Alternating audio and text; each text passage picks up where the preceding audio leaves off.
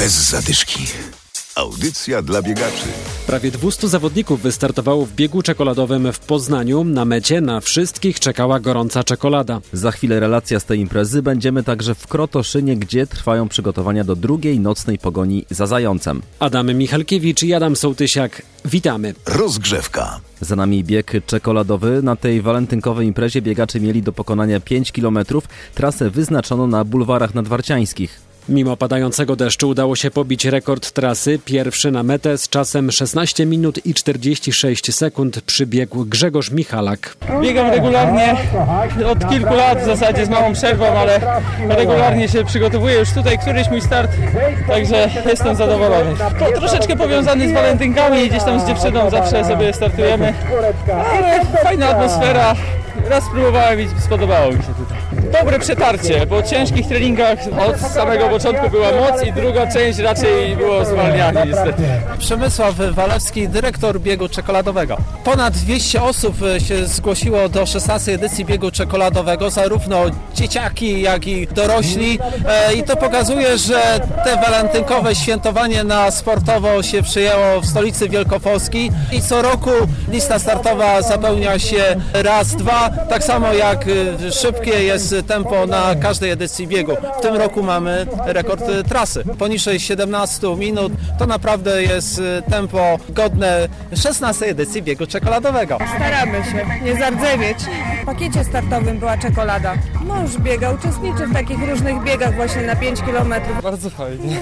Już rok temu biegłem i tak właśnie spodobała mi się ta trasa w sumie. Dobrze się biegało. Troszkę deszcz utrudniał, ale no cóż, daliśmy radę. 60 na karku, biegam tutaj od zawsze praktycznie. To jest jedyny bieg, który musi zawsze, zawsze być. Czy pogoda, czy nie pogoda. Zawsze biegam. Atmosfera tego biegu po prostu no, jest jedyna i niepowtarzalna, także nie da się tu nie biegać.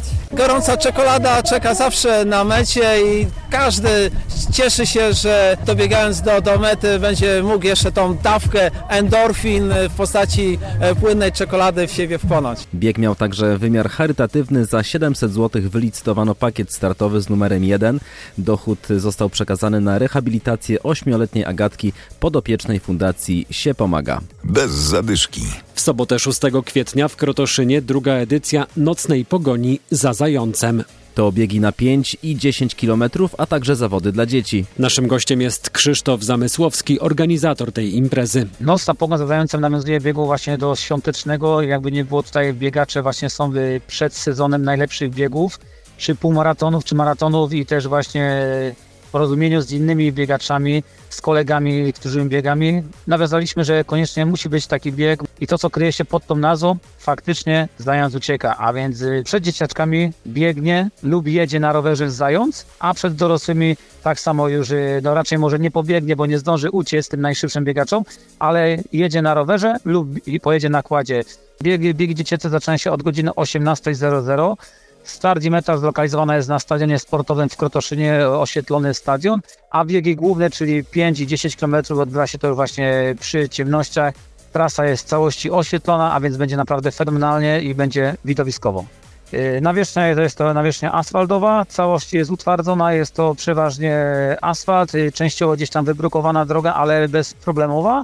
Nie ma nawierzchni terenowej, a więc będzie naprawdę wszystko fenomenalnie oświetlona trasa i też fenomenalnie do biegania. Jest to trasa płaska i szybka i to co najważniejsze, trasa była jakby nie było wybierana z naszymi lokalnymi biegaczami KS Krotos Kotoszyn, są to też biegacze, klub sportowy, który ma już wieloletnią swoją działalność w mieście Krotoszyn, także oni pomagają nam do wyborze tego trasy, tej trasy, żeby to była właśnie szybka, fajna i widowiskowa i to co najważniejsze, działa się na terenie miasta Krotoszyn. Zapisy trwają do 4 kwietnia. Nasza audycja ma patronat nad tym biegiem. Już teraz zapraszamy do Krotoszyna. Bez zadyszki.